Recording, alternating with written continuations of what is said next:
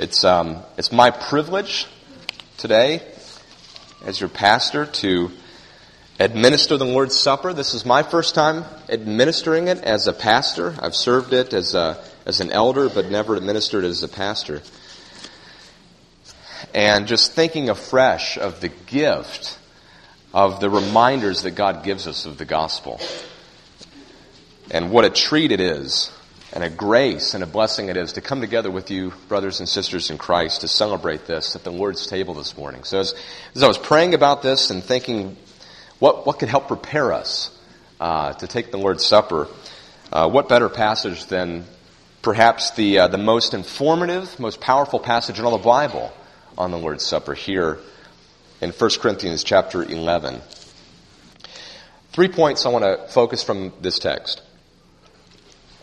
And let me show you why I've got three points from this text. It's not just a pedagogical thing. It's not just how preachers preach. But I, I think the passage really unfolds into three parts. So look with me at the text. Verses 17 through 22, Paul states the problem in the Corinthian church regarding the Lord's Supper. Okay? And what he does here is he lays out the problem and he rebukes them for the ways in which they've been regarding the Lord's Supper. But he doesn't just simply point out the problems and rebuke them, he grounds his rebuke in the gospel and the nature of the Lord's Supper as its gospel significance is meant to be celebrated. You'll see that in verses 23 uh, through 28. And then the remainder of the passage, Paul then gives corrections. He gives a corrective in light of the rebuke. It's not just simply rebuking and then moving on, but there's, there's mercy, there's grace, still for the Corinthians, just like there is for us. And so he gives rebuke, he states the problem, he gives the grounds, the basis for the rebuke, but then he also states the corrective in the remainder of the chapter. So let's take each of these sections and let's just walk through the passage. Let's get the, let's get the background, the setting. Let's understand what the problem was. And let's understand how Paul is instructing us as, as, a, as a church, no doubt, uh, but even individually in this room, on what it is that goes on when we come to the bread and the wine and what it means to celebrate and remember afresh Jesus Christ slain for sinners like us. So let's, let's begin at the beginning of the passage, here in verse 17. What's the problem going on in the Corinthian church? Well, if you're all familiar with the book of Corinthians, you know it's one of many, right? Just like my life, there's a lot of problems in the Corinthian church. Just like us as a church, just like any sinner, we've got problems, don't we? We've got relational problems, we've got theological problems, we've got up to different problems, and this is one of the problems. And the main problem Paul identifies here in verse 17, he says, But in the following instructions, I do not commend you begins it with a rebuke because when you come together, it's not for better, but for the worse. And if you look at verse 18, you begin to see what's going on. There are divisions in the church. Now, divisiveness was an ongoing problem for the Corinthians. If you just survey the book of Corinthians, right off the bat, chapters 1 through 4, Paul addresses the divisions over party factions. One person's of Paul, the other person's of Apollos, the other's of Jesus. I like that group. But Paul says, no, that's not the way it works. And they were dividing over these party factions. There were, there were divisions over unresolved conflicts, weren't there? 1 Corinthians 6, they were suing one another because they, they couldn't come together in agreement. They couldn't resolve their conflicts in a gospel centered way. They were dividing over that. Verses 8 through 10, there were divisions between those who are spiritually mature and spiritually immature. People were using their spiritual maturity to do harm to their brothers and sisters in Christ, and they were dividing in that way. Spiritual gifts, another point of division, 12 through 14, you can read about that. And here in verse uh, 17 through 34, I think Paul reserves some of his, his strongest rebuke for their divisions over the Lord's Supper. So if you look at verse 17, you see the first straightforward rebuke. He says, In the following instructions, I do not commend you. I don't praise you for this. I'm aware of what you're doing, and I'm not affirming you in it. And he says it again in verse 22, but do you, dis- listen, listen what he says. Do you despise the church of God? That's, that's very strong, isn't it? Do you humiliate those who have nothing? What shall I say to you? Shall I, shall I commend you in this? Certainly not, Paul says. So we see his, we see his rebuke, the strong rebuke. You can imagine if we were the church getting this letter, and the pastor stands up and we've got one from the apostle here, and then rebuke over your practices. So what was the problem? What was, what warranted Paul saying this? What was going on in the Corinthian church? Well, just something of the setting. Verses 18 through 20. Look at the text with me. Verse 18, Paul hears word of the problems in the church. In the first place, when you come together as a church, I hear that there are divisions among you. And in part, I believe it. That's a, that's a, that's a big understatement of the Apostle Paul right there. He's well aware of the divisions. He's even, it's even coming to him from third party. Verse 19, Paul acknowledges that even divisions in the church are not outside God's superintendent. He, he is in control even of factions in the church. Look at verse 19. For there must be factions among you in order that those who are genuine among you may be recognized. God even uses crooked sticks to draw straight lines. And I think Paul points that out here. There's a little glimmer of hope even at the outset of this passage. That this is not taking God by surprise. That God can even use these things. Nevertheless, verse 20, he still rebukes the Corinthians for their sin they should be pursuing unity. But instead, even in the Lord's Supper, they're continually cultivating disunity. The one place we would especially expect to see a display of unity between brothers and sisters was one of the biggest evidences of their disunity. And what, what were they doing? That well, they were splitting into really two groups within the church. We see this in verses 21 to 22. Two groups in the church during the Lord's Supper have just become glaringly apparent. You might, you might call these the haves and the have-nots. Look at, look at verses 21 to 22. Here's what they were doing. For in eating, each one goes ahead with his own meal. One goes hungry and another gets drunk. So one hungry, the other drunk. Verses, uh, verse 22, What? Do you not have houses to eat and drink in? Or do you despise the church of God? And humiliate those who have nothing.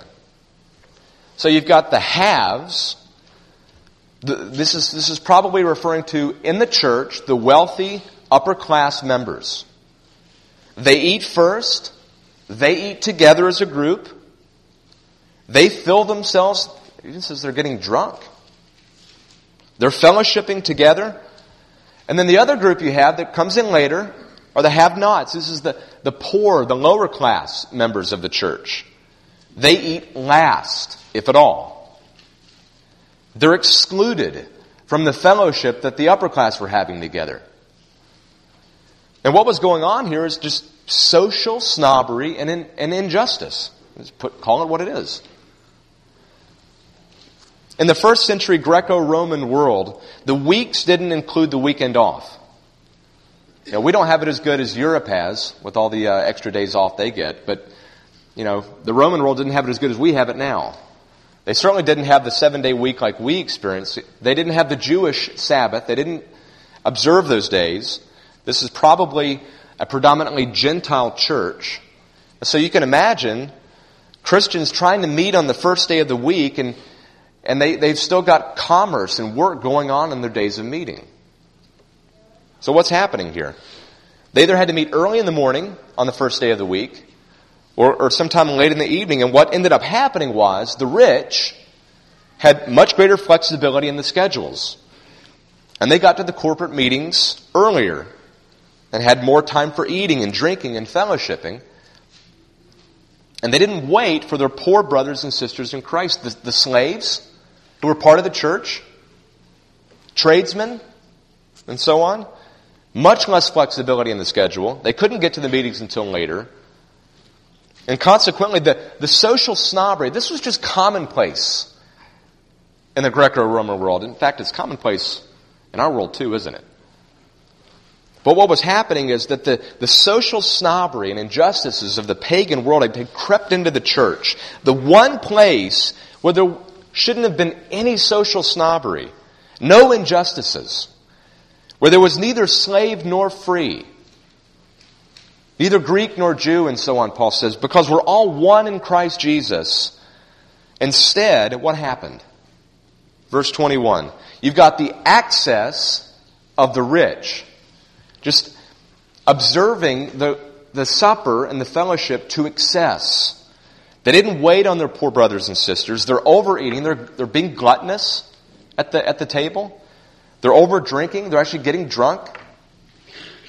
And they're doing it at the expense of the poor who had little to no portion in the supper, no fellowship with the body. So just imagine the setting. Imagine the setting. Imagine you're one of the poor brothers or sisters who comes in later. And what you see is, is, is a whole group kind of kick back, carousing, having, having a good time, fellowshipping together, bellies tight, warm from their drink, it just, just fellowshipping together. And you can, you can just almost see the look of, uh, it's, it's almost like it's a bother to them to have the poor brothers and sisters come in. And they don't want to go into that.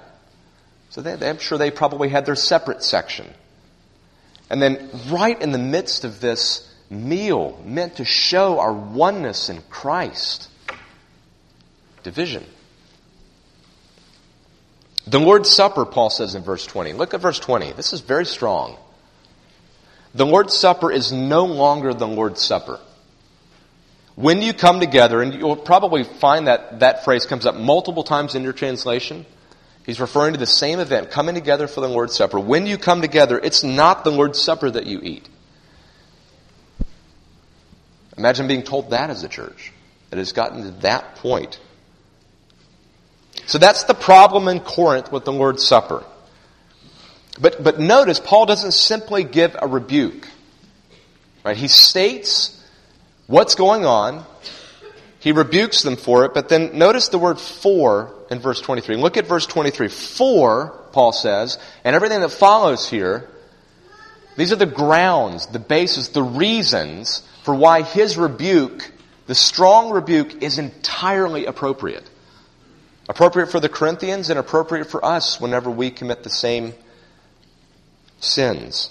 So the grounds the reasons for Paul's rebuke. He, I think he gives three here. And the first is that the Lord's Supper is a time of remembering the gospel of Jesus Christ. We see that in what we call the words of institution, verses 23 through 25. And what Paul is doing here is he's quoting directly from Jesus. And you can read of it in the Gospels. You probably have a little footnote in your Bible somewhere that will tell you where to go and in the, uh, in the Gospels to read these words of Jesus. So he quotes from the source. And in so doing, what is he saying? He's saying that the supper was Christ's idea. Right? It was given by him, by his design, by his authority.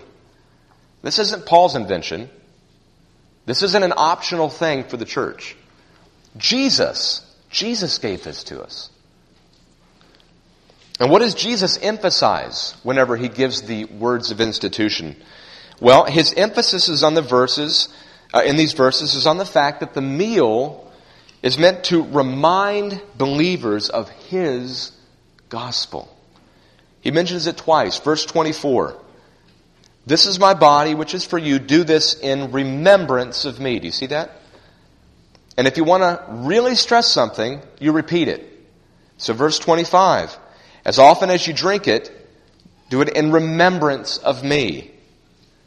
this is a memorial, a, rem- a time of remembering and celebrating and rejoicing in Jesus and what he's done for sinners like us. Now, we are a, reform, a Reformed church, and so we believe that the, the meal is more than a memorial. There's more going on here. But it's certainly not less and if we're going to emphasize anything, let's emphasize what Christ is emphasizing here in this passage that when we come to this supper, we are remembering afresh how much God is committed to you and to your good, and Christ being nailed to a cross for the forgiveness of your sins and your oneness with Him and with other brothers and sisters. Remember His body broken for us, how He, how he bore our sins in His body on the tree. We, re- we remember His blood shed for us, poured out for our forgiveness, that, that, that washes away our sins. The blood that Paul says justifies us in the sight of God. Simply stated, we're remembering the gospel of our salvation when we partake of this supper. So, do you see now why Paul's rebuke is entirely warranted? They were supposed to be remembering the gospel and the supper, but instead they were making a, a mockery of it. Shall I commend you for this, Paul says? Certainly not. Secondly, though, the, the supper is a, a, time of proclaiming the gospel, both in what we say and in what we do. And you can see that there in the passage. Verse 26 As often as you eat this bread and drink this cup, you proclaim the Lord's death until he comes. Both in what we say and in what we do. And audibly, as we hear the word of God read, as we hear the good news of the gospel proclaimed. But then even visually, as we look at the bread being broken, tangibly, as we, as we hold in our hands, I, I love how the, the Heidelberg Catechism explains the Lord's Supper as, as, as real as the bread that you hold in your hand and that you taste in your mouth. That's the reality of Christ who died for you and for your sins. So we're proclaiming it even in partaking of it. And it's not just for, for the preacher. It's not just me or some elder who comes up. It's, it's everybody in the church. The whole church is doing this together. Certainly the pastor reads and preaches the scriptures. But believers partake. They sing the glory of God. They're singing the gospel. They're taking opportunities to, to confess one, with one another the, the truths of the gospel. They're speaking with one another as the day goes on of, of the glorious gospel of grace. And it's for both believers and for unbelievers. This proclamation that takes place in the Lord's Supper is for both believers and for unbelievers. The supper is not for both believers and for unbelievers. For believers only. We'll see that in a moment. But the proclamation of the gospel is for both. Paul here assumes, it's very interesting, he assumes that even in the supper, the presence of non Christians in the assembly. And what Paul is saying is this this is a time for people who don't know Christ who have, have never put their faith in Him to come and hear and to see the good news of the gospel on offer to them in Christ. And so maybe you're here this morning. Maybe this is the first time you've ever come into a church. Maybe this is the first time you've seen us do something called the Lord's Supper. Maybe you have questions yourself. May, may I just in, invite you, as you hear the word proclaimed, as you see it tangibly being partaken of by the people around you, that you would be seeing something of the gospel on offer to you this morning. That it's not just believers that need the gospel, but unbelievers as well. And we're no better than anybody else. We're not more spiritually sensitive. We're not any less deserving of God's judgment. We're no better than anybody else. We, when we rightly understand ourselves, we are the chief among sinners. And I, I mean it when I say I am the worst sinner that I know. Because I don't know anybody else's sins as much as I know my own. And that's as a believer in Christ. So I want you to hear this morning, if you're an unbeliever and you're here, this gospel is for sinners. So I invite you to take this opportunity to look to Christ. But it's not just for unbelievers. Brothers and sisters in Christ, we need to hear the gospel as well, don't we? We need to hear it daily. And praise God that He's given us an institution in the church that, that brings it right to our face, to see it afresh, as often as we eat and we drink of this meal. We need the gospel every day. This proclamation, brother and sister in Christ, is for you.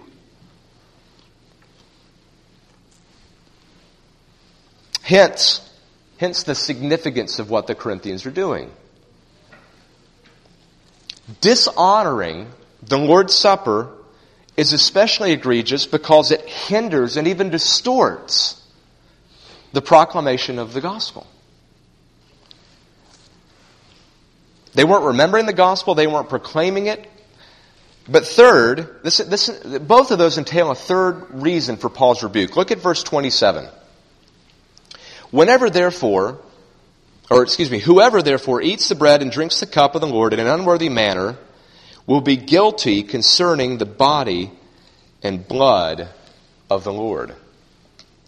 To dishonor the Lord's Supper, Paul says, is to dishonor the Lord Himself. When we fail to remember and to proclaim the gospel in the Lord's Supper, we're dishonoring not simply the supper, but the Savior. You think about the American flag, and if somebody laid an American flag down on the floor and trampled over it, yeah, they're dishonoring the flag, they're tearing it, they're getting it dirty, but what else are they saying? It's not just the flag that they're dishonoring, is it? Or, or take another example. Suppose you give somebody a gift for Christmas. A gift that you worked hard to make for that person. Maybe you sewed uh, a dress for someone. Maybe you, maybe you do wood carvings. I, I had a, a co-elder at uh, Seventh Reformed who just, just unbelievable the, the kinds of detailed carvings he could do and how fragile they were and how many hours and hours he would spend on that. And just imagine that you put that much time and effort into a gift and you give it to somebody at Christmas, only to see them to, to take the gift and just, just toss it aside in total disregard. Maybe the, maybe the garment tears as it, as it lays down or it gets dirty.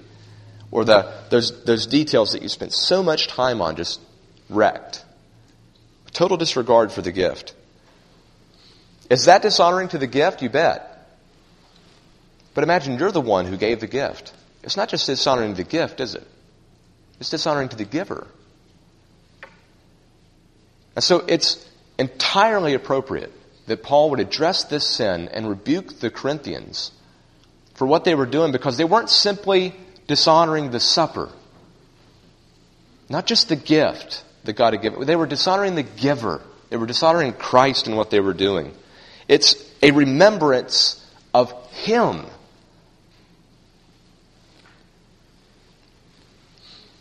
We need to remember that whenever we come to the supper. But one more point, just to drive this home. It's not what the not just what the supper symbolizes. But do you realize when we come together as a church and celebrate the Lord's Supper, we're at table with Christ Himself. He's with us when we are gathered together to worship Him. Not, he's not present in the elements. He's not, you know, the, the bread doesn't become his physical body and so on. But he is present with us spiritually by faith, by the Spirit. He is here in this room with us at table. And the way in which we treat this supper, he's observing it. He's with us.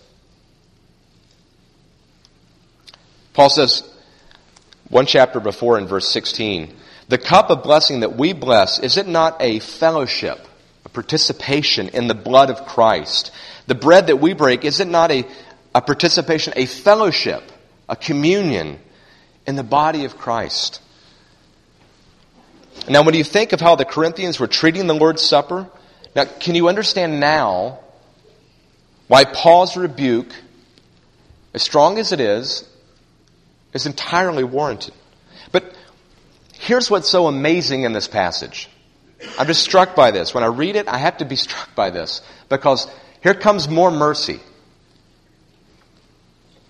Although Paul recognizes and rebukes the Corinthians for their sin and, and how they've treated the Lord's Supper, how they were treating each other, listen, he still reminds them that that's precisely why the Lord's Supper is still for them.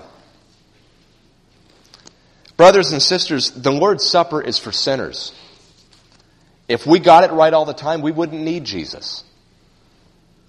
Even the church who's getting it so wrong on the Lord's Supper, Paul's saying, it's still for you. He could have said, he could have just stopped here and said, just, just, just forget it. Give up that. You're not even, you, you can't even come close to being worthy of that. No, what he's saying is, yes, you're sinners, but you need to remember the gospel. It's for sinners in this room this morning, too, friends.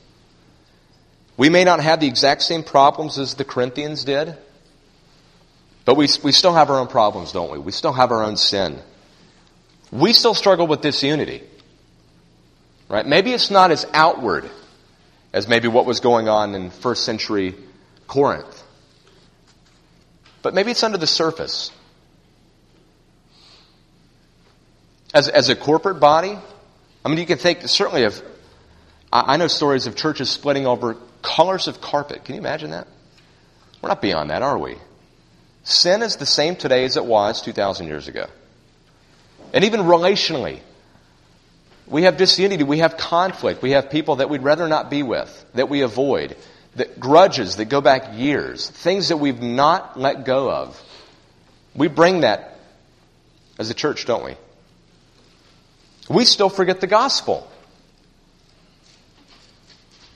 Even in the supper, we get distracted, don't we? We get disinterested. We just do it as, as routine. We observe without really thinking about what we're doing and meditating upon Jesus. We still need the supper to remind us that forgiveness comes to us by faith in the broken body and the shed blood of Jesus Christ on the cross. That's why we're taking it today.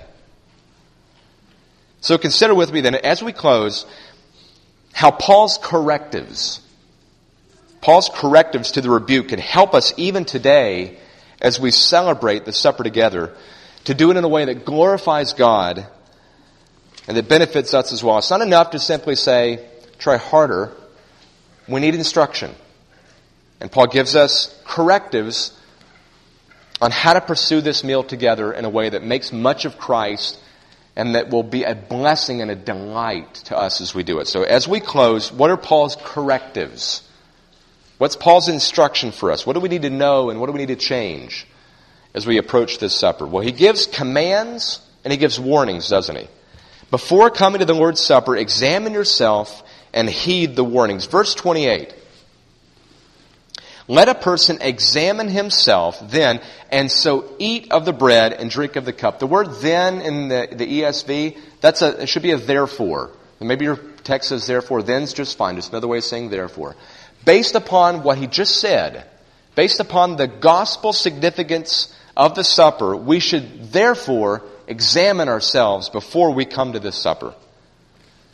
And we're not talking about a, a, some morbid self introspection but a, an honest self examination in light of the gospel. As you take a look at your sin, you should be, as a Christian, seeing your sin, areas you need to confess, but you should be seeing your sin nailed to the cross. For every one look you take at yourself, we just heard this yesterday at Presbytery. For every one look you take at yourself, Robert Murray M'Cheyne once said, you take ten looks at the cross. The more you see of your sin, the bigger the cross should be for you. And that is what will drive you from your sin to Christ. So examine yourself. Verse 29, he says, discern the body. Now, it's not clear what Paul means by the body here. Is he talking about the elements? I don't, I don't think he's talking about the elements. Is he talking about Christ's physical body in heaven? Maybe. I think more probably He's talking about discerning the body of believers with whom you're partaking of the supper with. Discerning what their needs are. Being discerning to know that the poor haven't joined you yet, and we need to wait for them. They haven't had a portion yet. Discerning that within the body, I'm causing strife and divisions. I think that's the whole point of the passage here. Now, does that, does that assume that we have a level of spiritual maturity? Yes, it does. Does it assume that we understand who Christ is and what was done for us by Christ on the cross, that we've made profession of that faith in the church? It assumes all of those things. But it's working itself out horizontally in the way the meal is supposed to be partaken together. And, and notice the warnings too, verses 30 through 32. This is, this is a very interesting, very interesting warning. Look at, look at the text. That is why many, now, you notice he says many there. Actually many people in the Corinthian church who were weak and ill, and some have even died because of the ways in which they've been treating the Lord's Supper. Isn't that amazing? Well, it, it shouldn't be in light of what we just looked at about the significance of the supper. The, in other words, the, the Corinthians weren't properly fencing the table, they weren't practicing discipline themselves, so God gets involved directly. And he says that this is judgment on those who partake in an unworthy manner that continue to do this. Now, I want, I want to very clearly point something out to you in this passage. Look again at the text. Verse 32 When you are judged by the Lord, you're disciplined. Even the death of some of the members, Paul says, was God's discipline. And if you remember the scriptures about discipline from the Lord, a father disciplines the child whom he loves. And we see that in the, te- look, look what it says. So that, verse 32, we would not be condemned along with the world. In the midst of God's discipline, He's protecting His people from condemnation. He would rather take you out of this world than let you go on turning from Him. He's going he's to come and make it right in one way or another. But Paul says, still, we should seek to avoid that judgment by seeking to be faithful to Him in how we treat the supper. So when coming together, we should also pursue unity. That's very clear from the passage. When we take the supper, we should eat and drink at the same time. That's, that's why we practice it that way. We express our oneness in Christ. And we should also be taking this opportunity to reconcile with one another. If you've got a conflict that has not been resolved, the Bible says it's up to you to go to that person. And what a, what a wonderful opportunity we have to do that today. And, and, and to befriend and encourage brothers and sisters maybe you don't have much of a relationship with, but you should. To take time to get to know them, to encourage them, to fellowship with them. And before eating and drinking the Lord's Supper, finally, we should take time to really consider and meditate on and rejoice in the gospel significance of this supper. Take time to remember the gospel this morning. Take time to remember your need for the gospel. There, there's, a, there's a story of a Scottish minister who one communion Sunday noticed a, a young lady in his congregation just, just gripped by her sin. She's just sobbing because she realizes how unworthy she is to take the supper. And so she's hesitating to take the supper. He notices this woman and he just leans forward and, he's, and just, he says to her, Take it, lassie. It's for sinners. Brothers and sisters, this supper is for sinners. The gospel is for sinners. And so as we come together and we realize the significance of what we're doing when we take this supper, let's not take it in dread.